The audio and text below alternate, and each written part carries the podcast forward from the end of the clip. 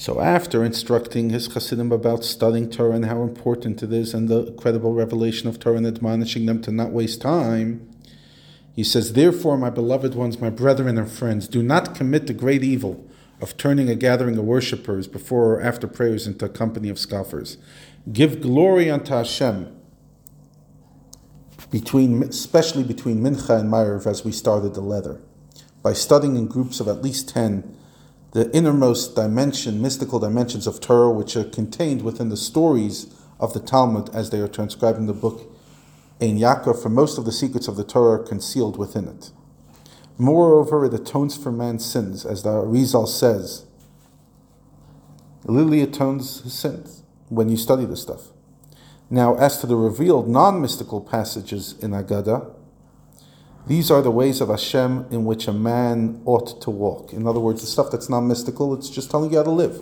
And they enable him to take counsel in the soul in heavenly matters, such as Torah mitzvahs, and in worldly matters.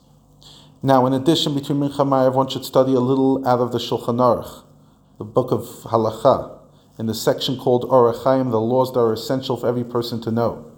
And that's why our sages said whoever studies Torah halachot every day is assured, assured of life in the world to come. This refers to clear and definitive rulings that are of practical relevance.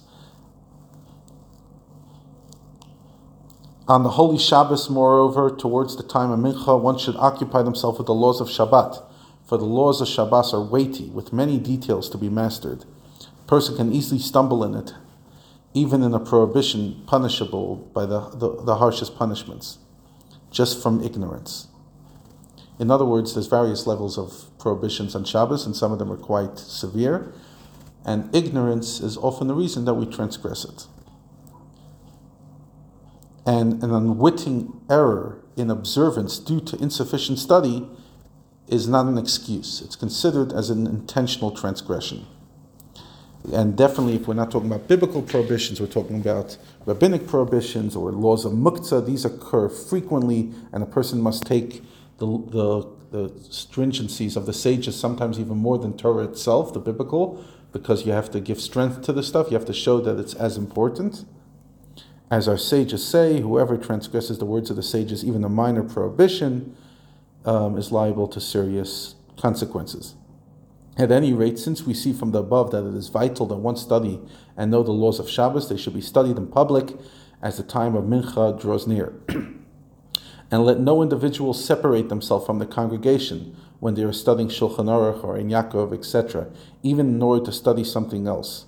Rather, every individual should participate only in whatever the congregation is busy with, and definitely don't go outside. As for him who does who does leave, there's a quite a, a, a heavy verse that says it's basically referring to those who forsake God. If people are studying Torah in the shul, you got to stick with them and study. Don't walk away um, just to be holier and do your own thing.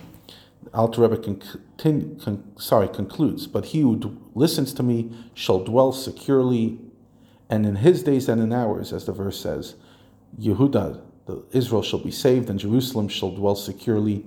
Amen. May this be Hashem's will.